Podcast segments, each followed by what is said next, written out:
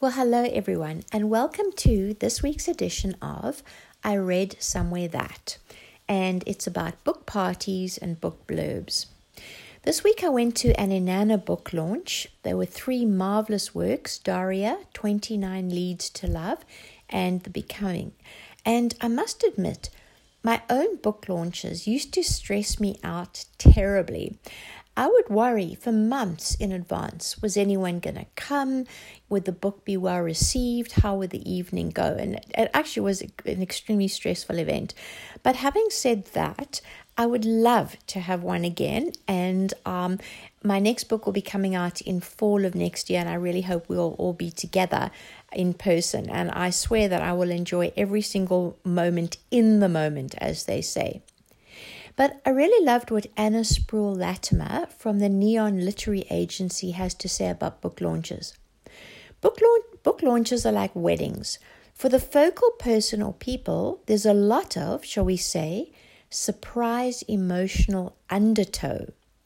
Because, like weddings, they involve a large group celebration of a monumental, intimate, transformative development in one's life. The guest list generally includes everyone whose validation, approval, and attention one desires the most. There's a deep personal vulnerability involved, as well as an implicit financial risk. Unlike weddings, however, there's not a lot of external understanding about the emotional turmoil involved in a book party for the guest of honor. Weddings are solemn, formal, make the damn trip or else occasions, but book parties, they're on par with happy hour for them, not for you. For you, it feels like an unrelenting taser of feelings, electrical and uncomfortable feelings, all the feelings, which I have to admit is very, very true. She said this As you plan the party, do not fall prey to unrealistic expectations and if then thinking. For example, your hypercritical parents are not going to come to your book launch, weep at what an amazingly accomplished adult you've become, praise you lavishly, and never criticize you again. Your nemesis, nemesis, are never going to come to the party and say, I surrender. I could never accomplish anything more significant or attractive than this. Your emotionally unavailable crush is not going to show up and say, as of this moment, you are officially so impressive that I will become a completely different person for you and forthwith pitch my woo. Your emotional problems are not Cinderella's poverty. They are not going to disappear by magic because of a single party. So stop expecting this kind of external circumstance to change your internal landscape. Stop it, she says. And that really made me laugh. It sums up everything. And now, in keeping with this podcast, with the lovely alliterations of bees, and I have to admit that I'm a sucker for an alliteration, I'd like to chat about book blurbs. It's another one of those things that cast a dark shadow of gloom into the soul of every writer. Will I get any book blurbs for this novel? But what are book blurbs really worth? Ken White, publisher of Sutherland Press and author of the newsletter Shush, says this about blurbs. You need only spend half an hour in a bookstore reading blurbs on the front and back covers of books to wonder about the practice of blurbing. Every book by every author is some species of awesome. He goes on to say, in the same spirit, cynical spirit, the 2015 the 2015 New York Times article noted that Malcolm Gladwell, quote, hands out book blurbs like Santa does presents, which is kind of funny. He says, It turns out that book blurbs, and he, I mean Kenneth, not Malcolm, um, it turns out that blurbs have been a joke since the word was invented. A US scholar, Brander Matthews, coined the term in 1906, and it was popularized a year later by the humorist Frank Gelett Burgess. So, this from the Publishers Weekly in 1907 of Burgessian humor.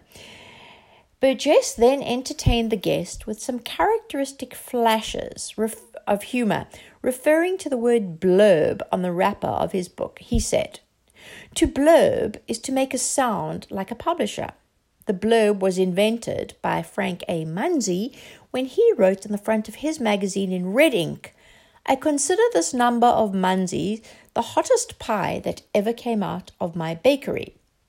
A blurb is a check drawn on fame, and it is seldom honored. White continues Blurbs are now inescapable.